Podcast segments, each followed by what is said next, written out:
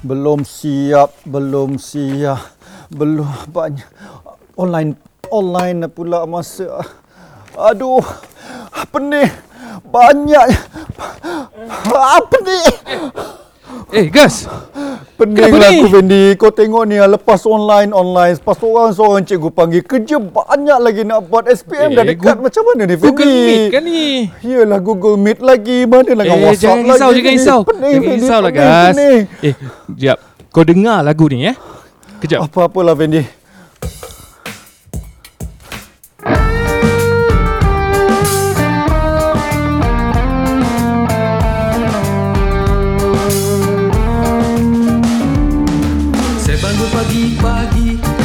Telefon duduk kelas, kau jodoh cikgu bagi Google Form sama Google Meet. Bergogek saya bangun kelas online pukul sembilan. Long sopek kasut gigi, togoi saya ambil sarapan. Menghadap depan laptop, tak faham boleh tanya. Tengok cikgu mengajar penuh semangat. Esai suka, buka mata dah minda. Perisah hampir tiba, Encik COVID sembilan belas bila ekor nak poi. Takkan saya mengalah walau tak poi sekolah. Tetap rajin belajar walaupun ada di rumah. Mak abah jangan resah, ku janji usaha dan tabah. Tak main lagi P U B G, TikTok pun jarang sekali. Menghadap depan laptop, tak faham boleh tanya. Tengok cikgu mengajar penuh semangat. Esai suka, buka mata dah minda. Perisah hampir tiba, Encik COVID sembilan belas bila ekor nak poi.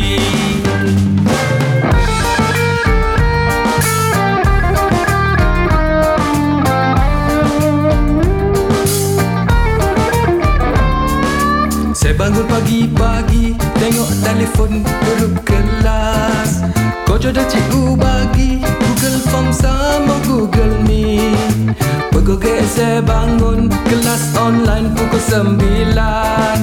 Belum sopek kasut gigi, terus saya ambil sarapan. Menghadap depan laptop, tak faham boleh tanya. Tengok cikgu mengajar penuh semangat. Esai suka, buka mata dah minda. Perisah hampir tiba, Encik COVID sembilan belas bila ekor nak poi. Takkan saya mengalah walau tak poi sekolah. Tetap rajin belajar walaupun ada di rumah. Mak abah jangan resah, ku janji usaha dan tabah. Tak main lagi P U B G, TikTok pun jarang sekali. Menghadap depan laptop, tak faham boleh tanya. Tengok cikgu mengajar penuh semangat. Esai suka, buka mata dah minda. Perisah hampir tiba, Encik COVID sembilan belas bila ekor nak poi. Aduh, ha. banyak, banyak, banyak online, online, online. Dah makabur mata aku, Fendi. Oh, macam? Tapi nak periksa kan? Ha? Nak S P M kan? Yo. Kita kena kuat, Fendi. Terima kasih, Fendi. Rasa semangat sikit. Rasa makin kuat. Jadi kita kalau sana jangan mana-mana. Kita terus bersama dengan kelas kita. Kita berehat seketika. Kekal bersama dengan kami di kelas kita. Berehat seketika.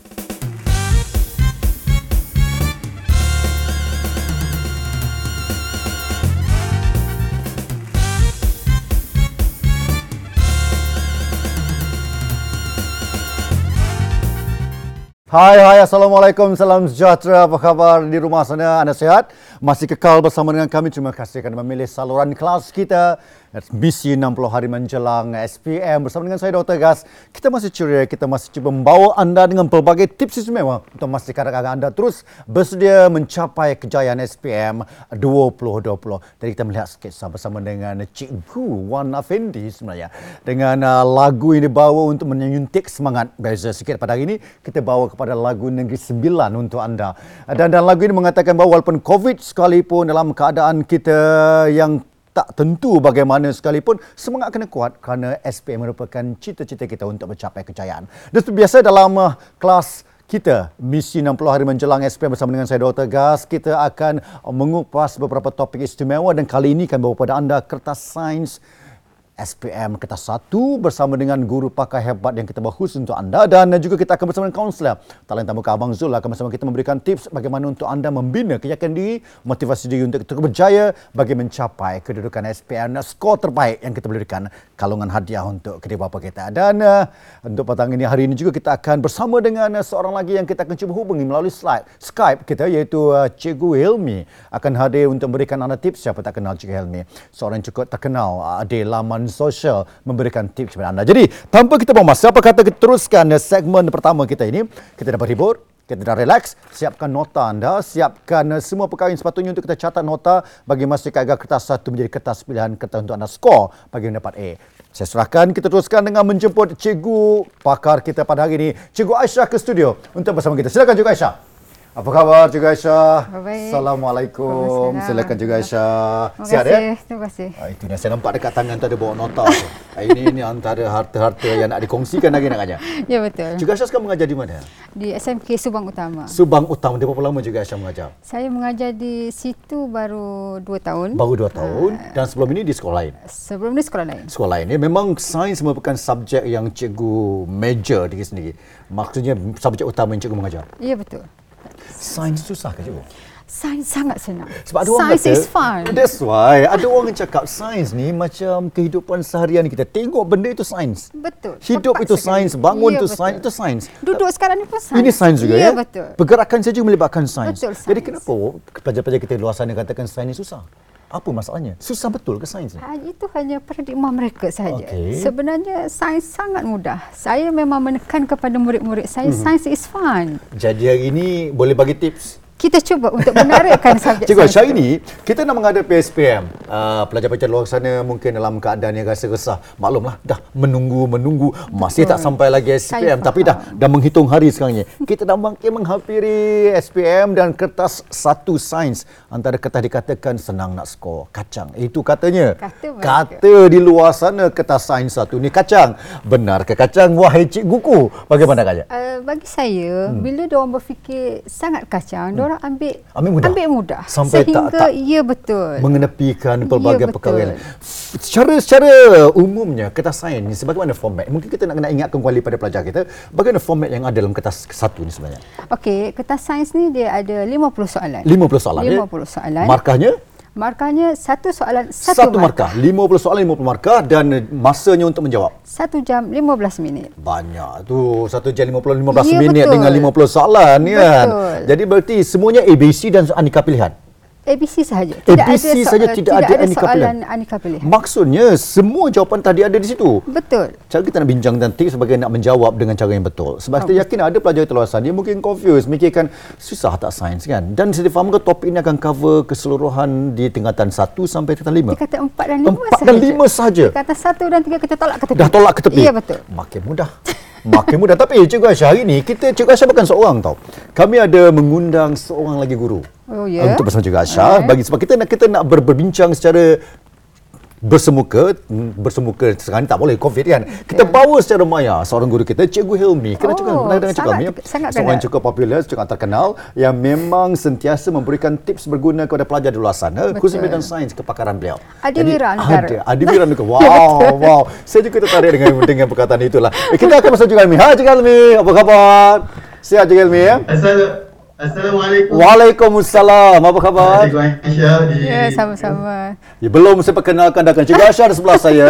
Cikgu Hilmi ya. Cikgu Hilmi jauh di sana. Cikgu Hilmi di mana sekarang ni?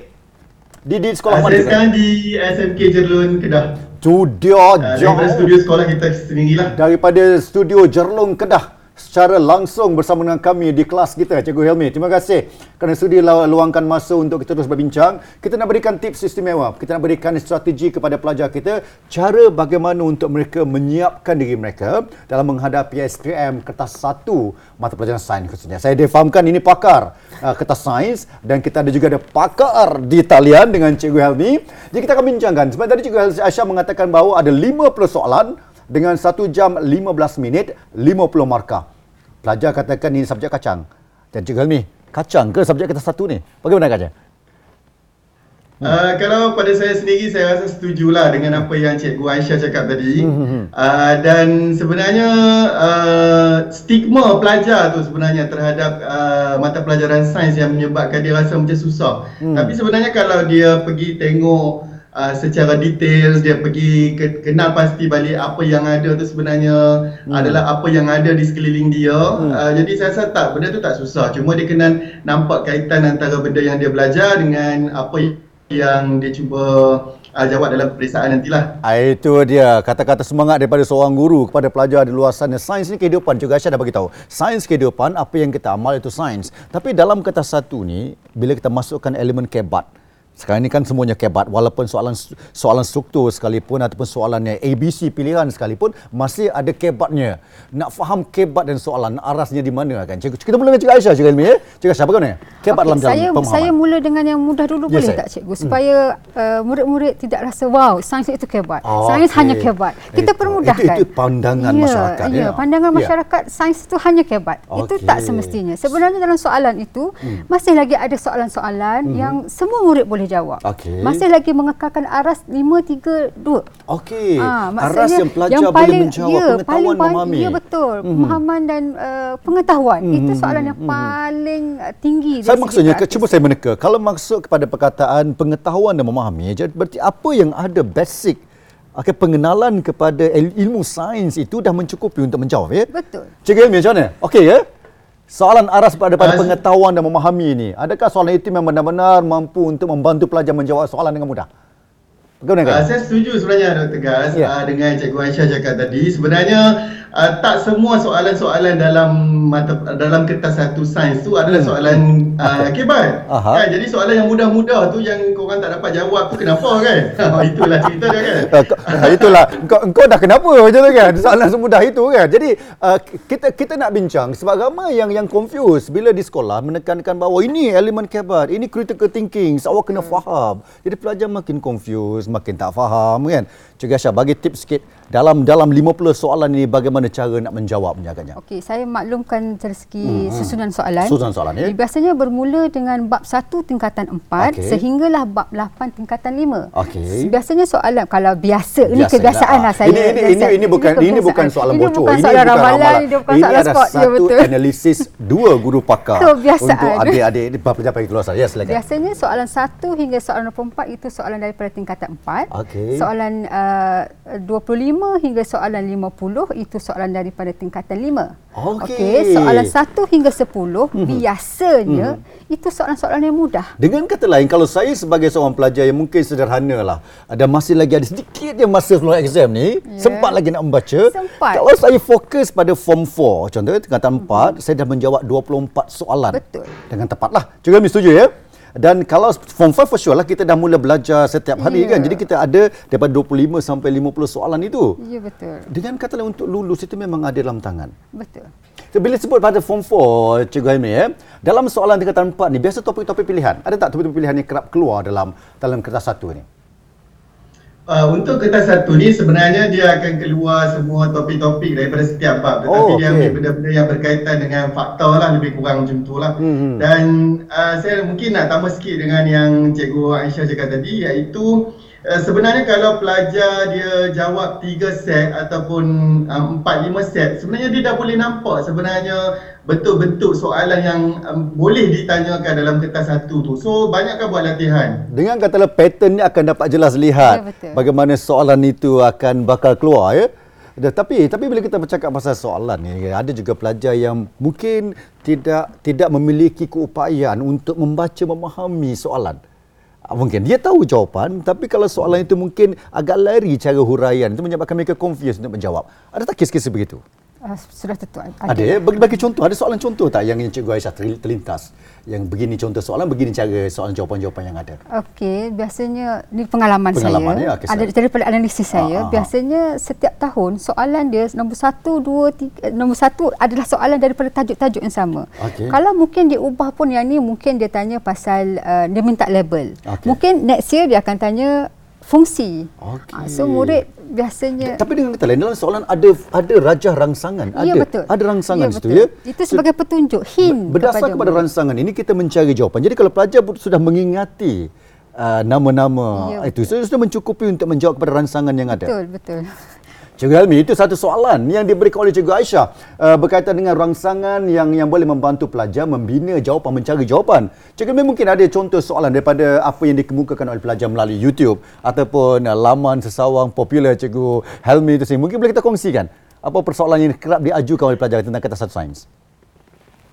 Uh, kalau daripada pengalaman saya sendiri pula berkaitan dengan soalan kertas satu ni, sebenarnya pelajar dia bermasalah bila soalan tu ada Uh, dua kali dia kena berfikir. Oh. Uh, macam itulah. Hmm. Contoh, uh, dia bagi gambar raja, kemudian hmm. dia letak kat situ organ X.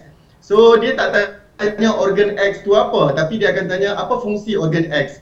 Jadi menyebabkan pelajar ni dia kadang-kadang macam dia dia tak nampak kaitan sebab dia kena fikir dua kali, macam itulah. So, sebenarnya kalau dia relax, dia sekejap ambil masa dan dia kemudian dia sendiri tulis kat situ organ X tu adalah apa.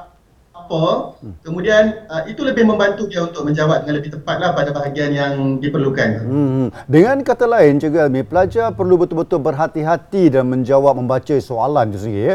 Sebab kalau kalau kita tengok pada, uh, ada pandangan setengah-setengah guru mengatakan bahawa satu soalan memerlukan lebih kurang satu perpuluhan lapan lima minit untuk menjawab. Jadi kita masih ada berpakir lebih kurang dalam lima belas minit di hujung soalan nanti untuk kita buat semakan. Jadi soalan berlapis. Dalam satu soalan, Cikgu Hilmi ada mengatakan tadi, soalan berlapis Cikgu Hilmi ya. Uh, satu soalan mengatakan apa, kemudian bagaimana contoh kan. Bagaimana Cikgu Aisyah, adakah ini sentiasa yang menjerat pelajar daripada menjawab dengan betul? Saya rasa masalah utama adalah murid tak membaca soalan tu dengan betul.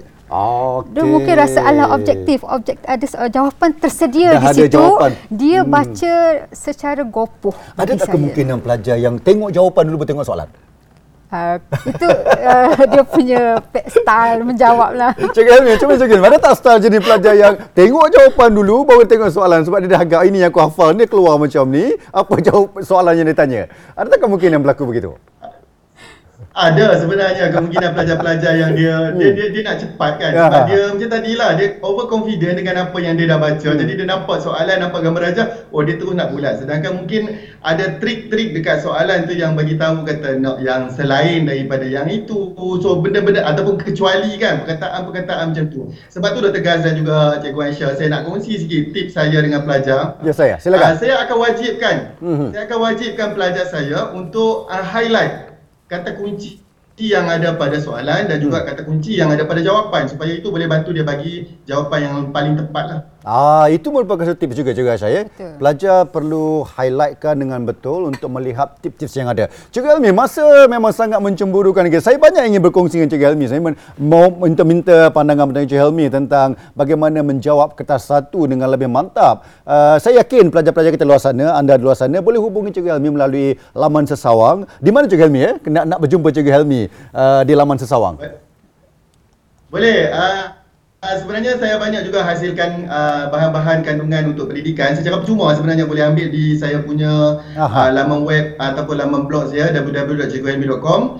Uh, saya juga banyak hasilkan video pendidikan di YouTube dan hmm. sekarang ni pun Doktor Ghaz dan yeah. juga uh, Cikgu Aisyah uh, saya cuba masuk ke satu lagi platform yang hmm. saya rasa tengah trending dalam kalangan pelajar kita, iaitu TikTok. Ah. Dan saya cuba hasilkan nota-nota ringkas, nota hmm. muda. Hmm. Supaya boleh bantu dia orang buat ulang kaji. Okay. Dan best lah untuk pelajar calon S P M semua. Terbaik juga Hilmi, kita menggunakan segala pendekatan media sosial terkini untuk menarik minat generasi sekarang ini, generasi mereka, maklumlah kan. Ya Cikgu Hilmi, terima kasih banyak-banyak Cikgu Hilmi. Saya akan teruskan perbincangan bersama dengan Cikgu Aisyah kerana banyak lagi kita nak kongsikan tips nota tebal itu. Jadi jangan ke mana-mana, terus bersama kami di kelas kita.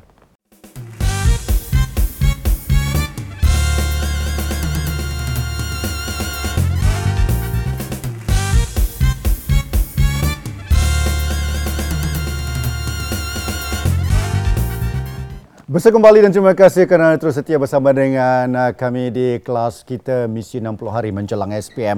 Dan uh, Doktor Ghaz bersama dengan uh, guru kita, guru pakar kita juga Aisyah masih kekal di studio pada hari ini untuk memberikan lebih tips yang hebat dirasakan boleh membantu untuk meningkatkan lagi tahap keyakinan kita dalam uh, mencapai keputusan cemerlang dalam S P M dua ribu dua puluh. Cikgu Aisyah, dah sedia Tadi kita bersama Cikgu Hilmi, kita dah bincang bagaimana Cikgu Hilmi berikan tips cara membaca soalan dengan betul, gariskan dengan betul setiap soalan, mencari kata kunci-kata kunci yang ada persoalan dan jangan gopoh dalam menjawab soalan yang ada pilihan. Dekat-dekat jawapannya Cikgu Aisyah kadang-kadang kan. Betul, betul. Aa, cikgu, tadi Cikgu Aisyah sebut masa kita berbincang hmm. tadi ada soalan berkaitan pengiraan dalam betul. sains juga ya. Itu bagaimana? Boleh-boleh kita kongsikan di luar sana. Mungkin ini bila bersebut pengiraan dah ramai dah. Ah, lah ada mengira ke kan? Macam mana kan? Uh, murid biasanya kalau berkenaan dengan soalan pengiraan, hmm. soalan matematik, dia anggap itu sangat susah. Susah. Dia so, orang menyamakan formula agaknya. Formula, ya betul. Tapi hmm. untuk soalan sains, formula diberikan dalam soalan. Dalam soalan dalam tu dah ceritakan. Soalan diberikan. Hmm, okay. So, murid-murid perlu tahu cara nak menggunakan formula, hmm, perlu kenal unit. Hmm, kalau tahu unit, masukkan sahaja nilai-nilai itu dalam formula. Dan so, mengikut se- saja formula itu untuk ya, pengiraan. Ya, betul. And, and then, uh, murid-murid dibenarkan menggunakan kalkulator. Itu tambahan. Ya, betul. Itu, itu faktor penambah tak untuk... Ada, tak ada alasan untuk mengatakan tak boleh kira sebab jalan kira formula dah diberi. Hmm. Dan boleh menggunakan kalkulator. Hmm. InsyaAllah akan mendapat jawapan yang betul. Jadi... Di mana sebabnya kenapa kita tak boleh menjawab dengan tepat? Biasanya dalam lima puluh soalan ni, uh, average berapa agaknya pelajar skor?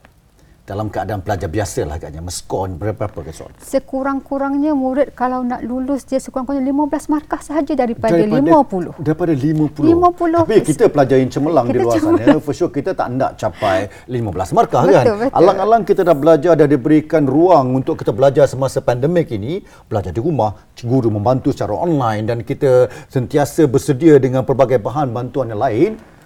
dua puluh lima, tiga puluh ataupun keseluruhan soalan perlu jawab dengan betul. tiga puluh lima insya-Allah dalam tangan. Saya yakin adik-adik pelajar-pelajar luar sana mampu menjawab lebih daripada apa yang yang kita perlukan kerana inilah masa untuk beri kejutan.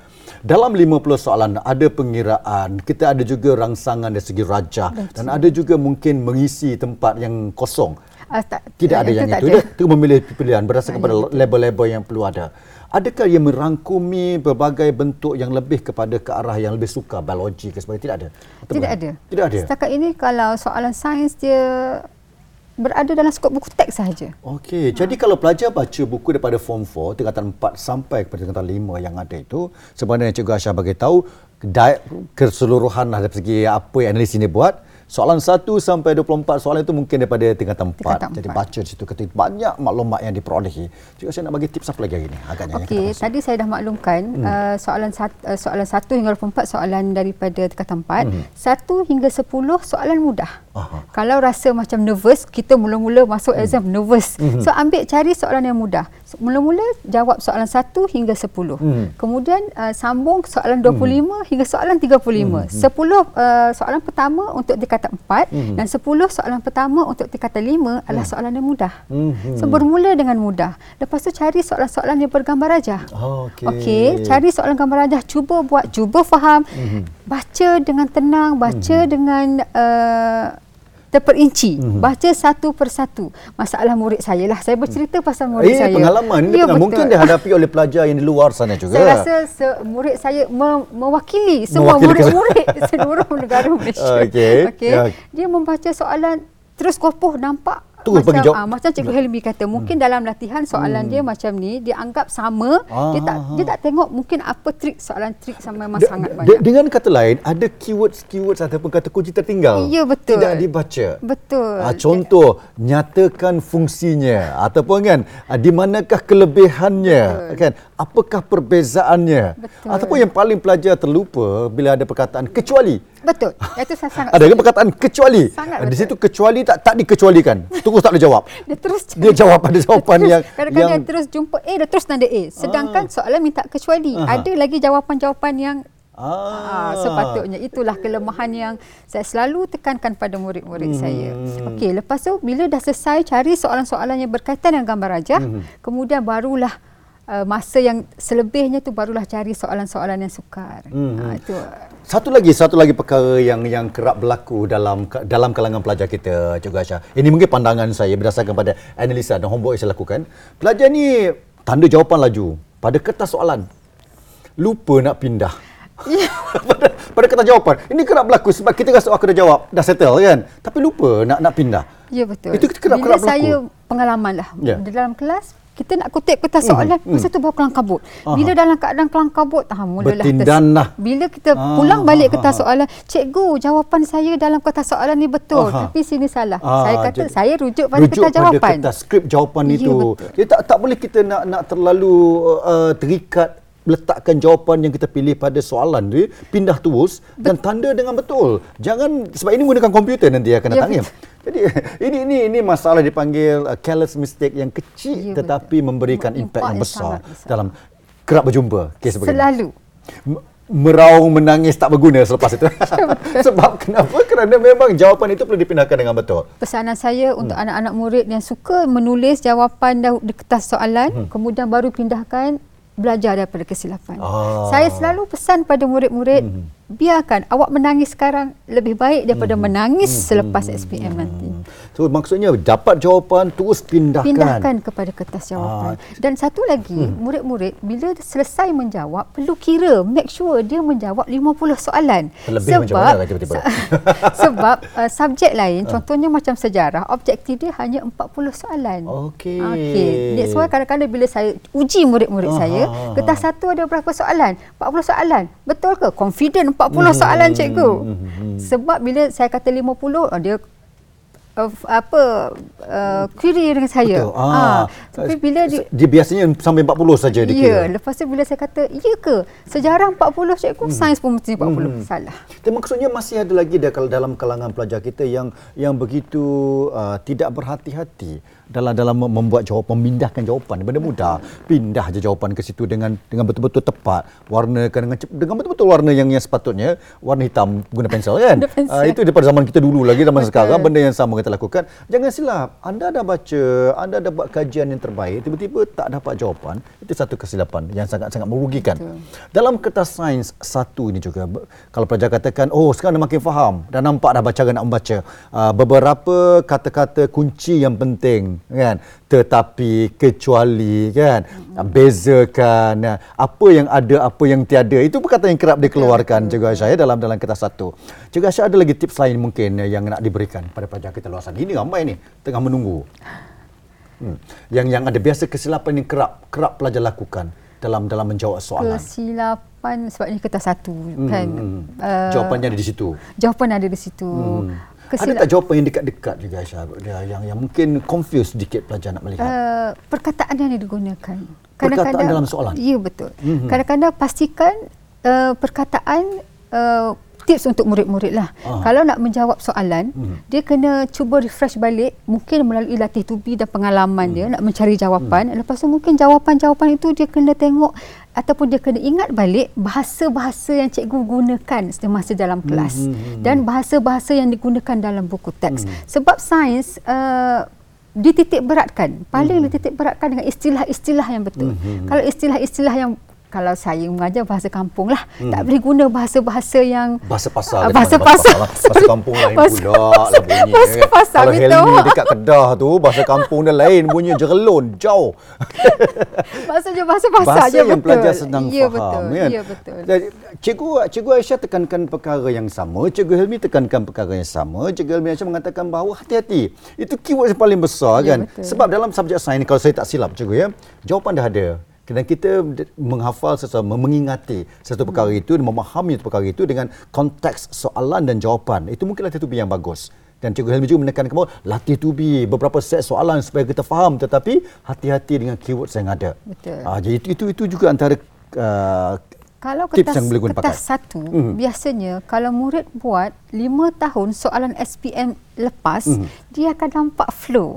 Memang saya rasa dalam tangan lah. Dalam tangan lah. Ya, betul. Kalau paling tak dapat, kurang tiga, macam Cikgu Hilmi cakap tadi, tiga tahun. Hmm. Saya pernah buat dengan murid saya sepuluh tahun. Sepuluh tahun. Sampai murid saya kata, cikgu, soalan sama masuk. Ya, betul. Dia dah, dia realise, ya. Dia kena nampak perbandingan. Ya, melalui pengalaman proses. Bila baca, pada mungkin mungkin uh, pelajar luar sana, latihan pertama dan kedua, anda hanya tertumpu kepada soalan. Bila masuk pada yang beberapa kali selepas itu, anda mula memahami isi dalam soalan itu. Sesunat. Di situlah mula cerdiknya kita keluar, ah sama je ni, dia trik pada perkataan-perkataan tertentu saja. Perkataan-perkataan tertentulah kita nak bulatkan, kita nak gariskan, perhatian supaya kita tak terkeliru mencari jawapan. Mana soalan yang jawapan yang kita yakin salah, hmm. terus batalkan. Okay. Supaya memudahkan kita Pangkah mencari jawapan yang betul. Hmm, jangan kelirukan kita, ya, terus betul. potong terus dan tengok. Ini bukan bukan potong pada kertas jawapan ya. kertas potong soalan. pada kertas soalan, kertas jawapan tidak dibenarkan, conteng apa-apa sekalipun. Ah, sebab itu komputer kan.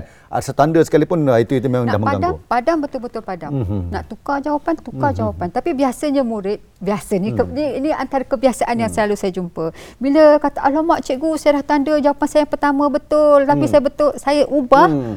Rupanya jawapan yang kedua tu silap. Ah, saya yang pes- pertama itu betul rupanya. Ya betul. Saya pesan kat murid saya, awak boleh ubah sekiranya hmm. awak yakin memang jawapan pertama awak tu silap. saya, saya saya nak ketawa sikit. Wah, juga saya minta maaf lah ya. Mungkin ada di antara awak di luar sana ni yang nakal-nakal ni tanda dua-dua jawapan dengan harapan terkenalah satu.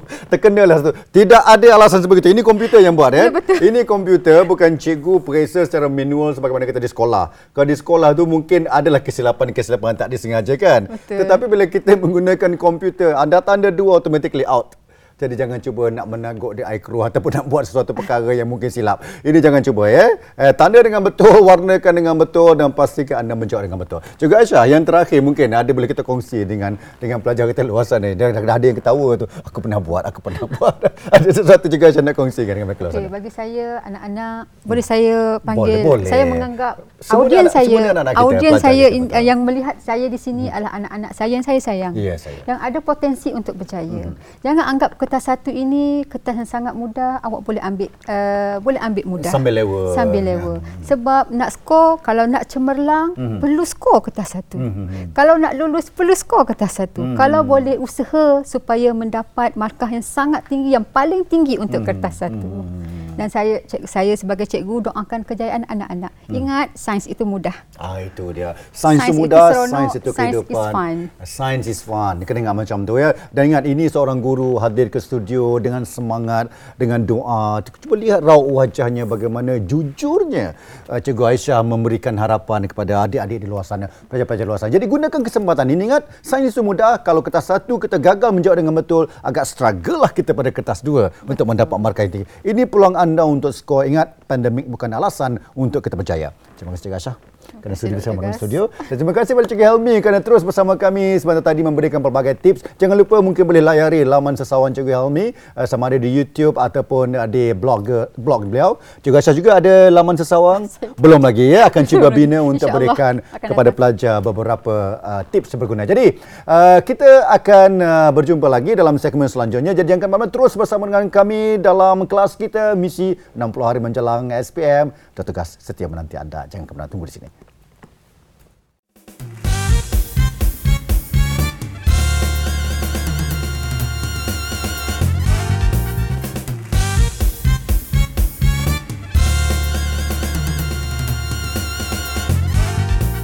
Ah, besok kembali. Tengah buat apa tu? Belajar ya. Jangan lupa buku nota di tangan. Nota kita dah salin. Kita bercakap Cikgu Aisyah tentang tips yang berguna untuk membantu bagi kita menjawab dengan tepat, menjawab dengan betul-betul dalam kertas satu. Kerana Cikgu Aisyah kata sains is fun. Kertas satu ini kertas membantu kita untuk men- untuk skor bagi mendapat keputusan cemerlang dalam kertas sains secara keseluruhan. Jadi kita bercakap juga, dan kalau di awal rancangan kita tadi Cikgu Wan Afendi ah, datang bukan main lagi, pujuk saya, berikan nasihat kepada saya tentang bagaimana untuk semangat belajar walaupun dalam keadaan pandemik, walaupun kita menggunakan banyak secara online. Penat bagaimana sekalipun, ini adalah langkah awal untuk mencapai cita-cita kita. Jadi kita bersama dengan uh, tetamu saya di studio, Cik Abang Zul ada sebelah saya. Abang Zul, apa khabar? Hai, apa khabar? How are you guys? Duduk oh. pun elok, berdiri pun elok. Apa lagi yang kurang Abang Zul? Ini nama dia terletak. Duduk pun terletak, berdiri pun terletak. InsyaAllah. Kuasa Allah yang punya kuasa. Itu, itu, itu, itu penampilan yang perlu ya, kita penting. jaga. Kita banyak tekankan kepada adik-adik kita pelajar bagi luar sana bahawa penampilan itu sangat penting walaupun kita dalam keadaan pandemik sekalipun. Jaga kesihatan. Kerana kita ingin menghadapi peperiksaan yang cukup yes. penting. Anda kena sihat. Betul. Anda kena fit. Exercise, make sure that kita boleh duduk dalam peperiksaan dengan keadaan yang benar-benar kita bersedia. Betul. Kerana ini yang paling penting. Betul? Hari ini. Ya. Nak Hari ini saya akan kongsikan satu rahsia bagaimana cara belajar menggunakan N L P. Wow. Neuro Language Program. Wow, ini semua dalaman kepala yes, tu sendiri. Betul. Bagaimana pelajar nak memproses yeah. supaya neuro menjadi sihat. Ha. Dia nak sihat, makan kena seimbang, exercise betul. Kena ada. Abang mesti Tok? Ada. Kena ha, ada. Itu sangat-sangat penting. Saya ini penting untuk di saat-saat kita saat menghadapi ha. S P M. Yes, yang dah makin habis, hampir ni. Dah menghitung hari. Kita pun semakin hampir nak habis pula. Bukan bukan pelajar yang panik, apa yang yang cemas sekarang ini. Ibu bapa juga cemas, betul. Guru-guru juga cemas. Betul. Kerana kita faham, right. bila tidak dapat bersemuka, kita mencari alternatif yang lain. Ini juga antara alternatif. Pastikan terus bersama dengan kami dan kelas kita. Abang Zul ada sebelah saya. Abang Zul akan bagi tips yang hebat. Silakan Abang Zul. Saya serahkan kepada Abang Zul untuk guys. terus untuk bersama dengan kaunselor kita. Okey. Assalamualaikum, apa khabar adik-adik? Uh, bertemu lagi dengan saya. Abang Zul akan kongsikan hari ini yang special untuk adik. Selalu berdiri, sekarang duduk. Dia lain macam, nak goyang-goyang pun tak boleh kan? Right. Hari ini abang akan kongsikan tentang Neuro Language Program, bagaimana cara belajar menggunakan N L P. Okey, baiklah. Apa itu N L P? N L P ataupun kita kata Neuro Language Program adalah gabungan pendekatan kita katakan neurological dan linguistik. Ataupun kita katakan pendekatan untuk meningkatkan kemahiran, kebolehan komunikasi, uh, perkembangan uh, peribadi dan psikoterapi. Siapa yang perkenalkan ni uh, Abang Zul? Yang kenalkan N L P ni adalah kita katakan Richard Bandler. Richard Bandler uh, dan uh, kita katakan John Grinder pada tahun seribu sembilan ratus tujuh puluh di California, Amerika Syarikat. Dan di sana sebenarnya, sebelum tu uh, abang cerita sikit, apa pendapat Bandler dan John Grinder tentang N L P. John uh, Richard Bandler kata N L P adalah satu sikap dan kaedah di mana selepas kemudiannya ia memberi kesan kepada seorang. Dia katakan bahawa when you uh, when, when you uh, want a new result, uh, it uh, requires new thinking. Ah, kemudian disokong oleh rakan pengasasnya iaitu dikenali sebagai John Grinder. John Grinder kata N L P merupakan satu proses pembelajaran pantas ah, yang menggunakan corak kehidupan seseorang manusia. Jadi, apakah N L P? Abang terangkan terus. N L P menggunakan konsep V A K, Visual, Auditory dan kinestetik. Bagaimana kita nak belajar cara V A K? Ha, nampak tak? Bila abang goyang-goyang kat depan ni, orang yang cenderung kepada kinestetik dia akan lihat pergerakan abang.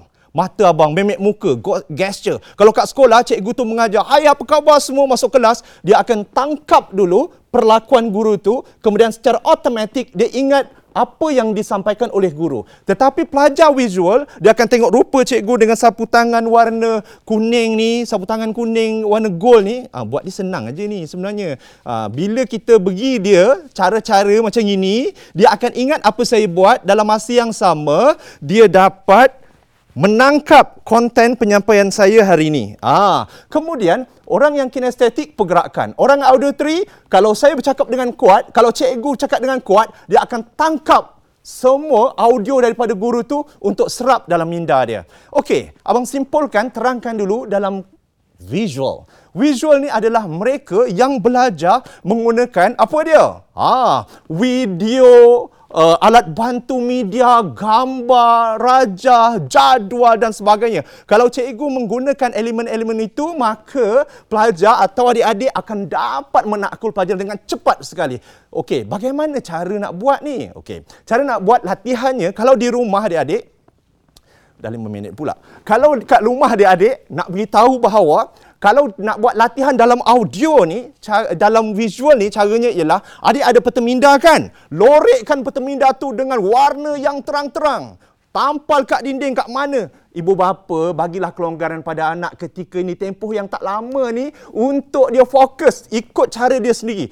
Bila adik nampak peta minda tu, adik akan serap. Ingat, ingat, ingat. Begitu juga jadual, gambar dan sebagainya. Semua termasuklah nota-nota kecil tu kalau boleh terangkan. Mesti ingat.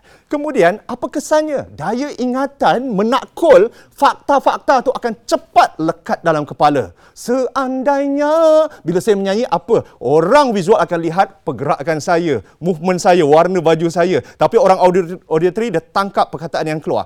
Dan bagaimana pula pelajar-pelajar yang menguasai auditory ni? Auditory ialah mereka yang cenderung belajar menggunakan video, suara. Kalau cikgu menggunakan suara yang kuat atau sebagainya, kalau perbincangan, kekuatan auditory, budak auditory. Dia mesti berbincang. Cara latihan, adik kena banyak buat perbincangan dengan kawan-kawan, dengan guru-guru. Bila banyak cikgu cakap, bila banyak kawan cakap, adik akan tarik semua fakta-fakta lekat dalam kepala.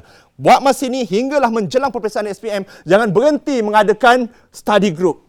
Perbincangan. Buat latihan ala-ala cikgu-cikgu kecil di rumah, tak tak kira siapa. Kakak, abang, emak ajar. Itu. And then Google. Saya percaya yang menonton Misi enam puluh Hari menjelang S P M, ini adalah orang yang kuat dari segi aspek auditory visual.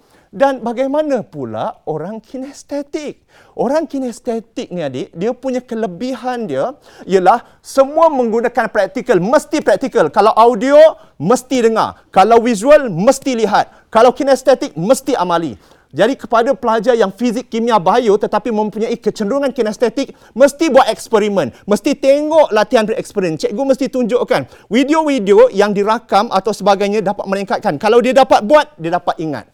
Banyak latihan memperlakukan secara amali dan praktikal, adik akan dapat menguasai semua fakta dan apa-apa perkara penting dalam subjek, sesuatu subjek. Dan yang penting adik-adik, Bila kinestetik, bila kinestetik ni, kadang-kadang ibu bapa jangan pening kepala. Kadang-kadang dia belajar kat bilik, kadang-kadang belajar kat dapur, kadang-kadang kat ruang tamu, kadang-kadang tiba-tiba kat parking kereta pun ada meja dia boleh duduk. Because budak kinestetik, dia tidak akan konsisten pada satu tempat. Dia akan berubah-ubah. Sebab dia akan mengingat tempat itu, ini aku belajar matematik, yang itu aku belajar ni. Jadi dia akan dapat menakul banyak cara sebab manusia itu unik.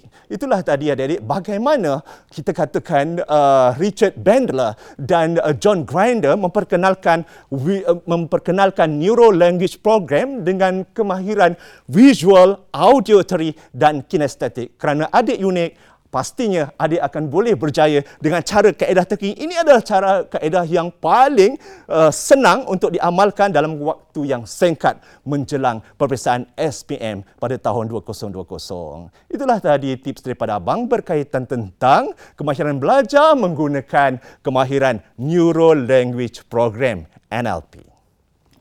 Itu dia Abang Zul.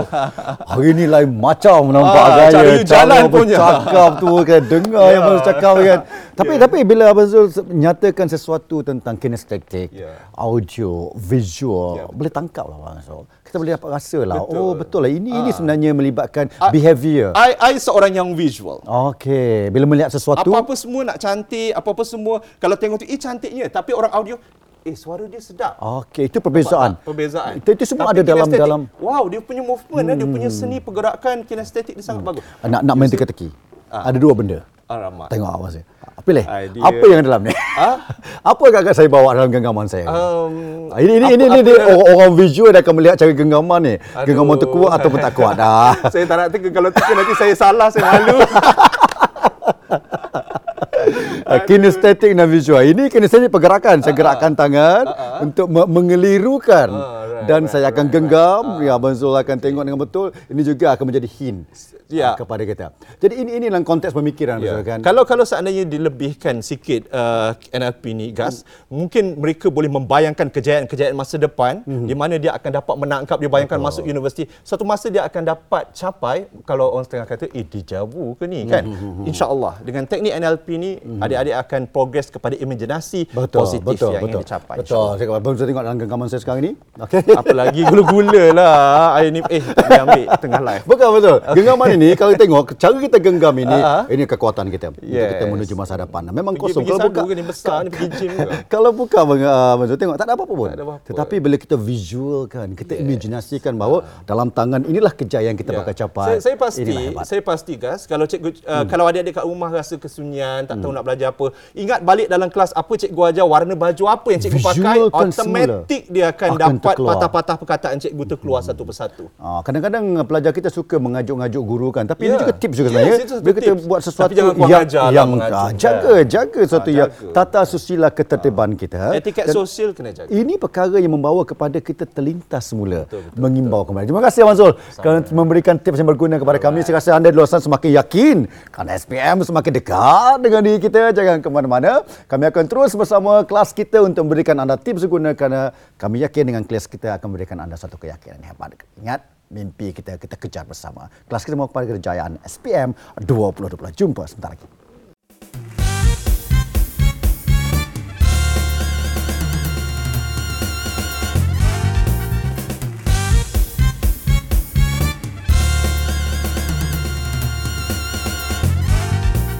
Bersama kembali dan terima kasih kerana kekal dan memilih kelas kita bersama Doktor Ghaz sebagai channel pilihan anda, kerana saya yakin anda pelajar terbaik memang sentiasa mencarikan ilmu-ilmu baru untuk kita mengejar impian sebagai pelajar cemerlang S P M dua ribu dua puluh. Memang keadaan kita keadaan pandemik sekarang ini yang kadang-kadang kita tak tentu cara bagaimana kita nak belajar sebagainya. Guru ada di sebelah kita, sama ada secara online ataupun mungkin rakan-rakan kita pun ada di sebelah kita, cuma secara maya kita sentiasa boleh berhubung dengan mereka melalui pelbagai aplikasi yang ada.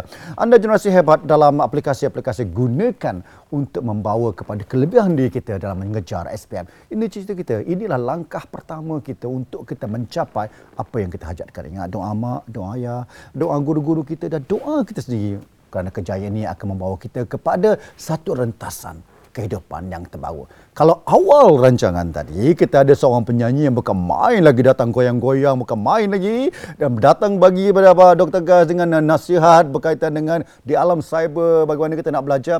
Eh, ini dia, kita munculkan di studio sekali lagi. Apa khabar? Wan Afendi, Wan Yusuf. Itu nama yang diberikan seorang guru yang memang sekarang juga mengajar di sekolah. Kebangsaan Datuk Syahbandar Abu Bakar. Dah berapa lama mengajar? sepuluh tahun. Syahbandar Abu Bakar di Labu, di Labu jauh datang Negeri ni. Sembilan. Negeri Sembilan datang ke sini. Iyo. Maka kenalah dengan lagu tadi kan. Tajuk lagu, lagu tadi lagu apa yang tadi? Uh, lagu tadi uh, Poi Copek. Uh, Poi Copek. Uh. Uh, mungkin ada yang Sabah Sarawak ni, ada uh. rakan kita, adik-adik pelajar kita di Sabah Sarawak ni mungkin tak faham tak maksud faham. Poi Copek tu apa dia kan? Poi Copek tu maksud dia pergilah cepat. Pergi cepat-cepat. Pergi cepat. Poi doi. Pergi ke mana tu maksudnya? Uh, Pergilah mengejar jauh. Cita-cita. Uh, saya maksudkan hmm. kat situ uh, lirik tu kita nak covid sembilan belas ni pergi cepat oh, daripada. Oh, ini kita bercakap berdepan dengan COVID. Pandemik. Maksudnya kita jauh-jauh-jauh pergi macam tu. Pergi. Oh, kita biar halau, halau, halau jauh-jauh. Dia. Tapi caranya ada, Cikgu Wan. Putuskan yeah. rantaian. Yeah. Jaga S O P dengan betul. Kalau tak perlu keluar jangan keluar.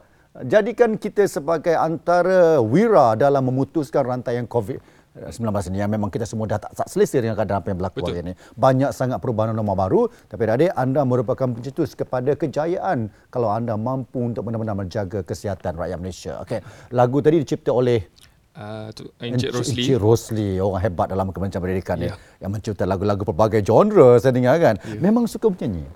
Saya boleh katakan sukalah. Daripada dulu memang menyanyi? Um, Macam mana timbul, timbul minat untuk menyanyi? Daripada seorang guru, cikgu, minat untuk menimbul sebagai penyanyi? Uh, menyanyi ni mungkin salah satu hobi lah bagi okay, saya. Bermula dengan hobi? Bermula dengan hobi. Akan dikembangkan hmm. sebagai kerjaya agaknya? InsyaAllah, kalau diberi peluang. Kalau diberi peluang, insyaAllah. Kita insya tak tahu ini rezeki. Uh-huh. Orang cakap kan, tua ayam nampak di kaki kan. Yeah. Kita tak tahu bagaimana keadaan yang berlaku. Tapi melihat kepada keadaan sekarang dengan bakat yang cikgu ada, mm-hmm. kita lihat cikgu menggunakan kerjaya guru, tetap mendidik mm-hmm. di sekolah, yeah, sekolah betul. kebangsaan ya. Yeah. Mengajar subjek bahasa, bahasa Melayu, Melayu, tak salah saya. Melayu. Tetap mengajar seperti biasa dan dalam masa yang sama cikgu menggunakan bakat yang ada untuk diketengahkan mm-hmm. bagi pengajar. Jadi seiring perkara ini, membahagi masa dengan cara yang betul. Yeah. Mungkin cikgu ada sepatah dua kata nak berikan kepada pelajar-pelajar bakal S P M dua ribu dua puluh yang sekarang ni tengah bersiap bertungkus lumus sekarang ni mm-hmm. untuk menghadapi S P M ni mm-hmm. dalam keadaan yang memang berbeza dengan apa yang kita hadapi sebelum ini. Yeah. Sepatah dua kata nasihat untuk mereka. Okey, uh, kepada calon-calon S P M untuk dua ribu dua puluh dua ribu dua puluh yang akan mengambil peperiksaan pada dua ribu dua puluh satu. Ah, itu cabaran tau. Sikit, kan? Berpindah, Berpindah pada tahun yang lalu. Lah. Sebab yes, tu kita risau tu. Mm-hmm. Sebab macam kalau saya pun tengok pakaian saya ni. Ini yang, yang tertarik ni. ni ha. Semangat nak bagi semangat ni. Nak bagi semangat kepada murid-murid supaya uh, mm. uh, walaupun seorang guru, saya pun ada jiwa, jiwa ah. sebagai seorang pelajar ini, juga. Pakai baju sekolah, ha. datang ke set, ke studio kita, ini dah memberi gambaran bahawa kami sebahagian daripada anda. Yes. Ah, itu kita bawa kan. Cikgu juga sanggup lakukan apa saja untuk anak-anak supaya memberikan semangat. Yeah. Mungkin dah lama tak pakai baju sekolah kan? Dulu kat rumah, tak pakai baju sekolah, tak pakai uniform. Betul. Cikgu pakaikan. Cikgu nak tunjukkan ini keadaan walaupun dah berjanggut sekalipun, tengok, dah besar berjanggut sekalipun, jiwa nak bagikan semangat pada pelajar yeah. tetap ada. Yeah. Jadi kepada sikit lagi, kita bagi sikit lagi. Bagi sikit lagi. Yeah. Ha, jadi jangan risau mm-hmm. untuk ambil peperiksaan ni. Tak ada masalah sebenarnya. Study hard, mm. study smart. Mm-hmm. Okay? Semua orang tahu. Semua mm. kita dalam keadaan pandemik. Mm-hmm. Jadi semua di sekeliling kita mm-hmm. tahu bahawa mm. keadaan sekarang memang macam ni. Jadi kamu perlu ataupun anda semua perlu lakukan sesuatu yang lebih daripada orang lain. Jadi mm-hmm. jangan mudah putus asa. Itu dia. Bukan alasan kita, semua tu. Kita kita pelajar S P M, kita calon S P M dua puluh, kita merupakan fighter. Yes. Ah, kita pejuang. Kerana kita bukan berjuang kerana kita melihat orang lain berjuang, kita berjuang kerana kita yakin ini yang kita nak capai. Kita dah belajar berbelas-belas tahun, kita dah belajar betul-betul, dan guru walaupun dalam keadaan pandemik sanggup berikan kita ilmu sepenuhnya siang dan malam. Saya difahamkan uh, Cikgu Fendi, mm-hmm. ada cikgu yang sanggup buka handphone sampai tengah malam semata-mata untuk memberikan input kepada pelajar mereka. Ya, betul. Ada juga cikgu sanggup menjawab soalan pelajar walaupun dalam keadaan yang cikgu pun ada kerja lain juga kan, banyak kerja lain nak buat, tapi demi kerana seorang pelajar mereka bersama-sama dengan kita. Jadi ini perjuangan yang perlu kita jawab. Kita balas dengan genggaman yang kuat. Dalam genggaman kita pastikan ada kejayaan untuk kita berikan kepada mereka. Kerana inilah doa yang kita terima daripada ibu, bapa, guru, rakan-rakan dan juga diri kita sendiri. Jadi jangan ke mana-mana, teruskan bersiaran dengan kami dalam kelas kita Misi enam puluh Hari Menjelang S P M dua puluh. Kami akan sentiasa bawakan kepada anda tips-tips hebat, tips-tips yang berguna, kerana kami yakin melalui apa yang kami berikan ini akan memberikan sedikit keyakinan kepada anda menghadapi S P M. Jadi jangan lupa temu janji kita untuk siaran seterusnya. Kita jumpa lagi dalam kelas kita bersama Datuk Ghaz. Bye.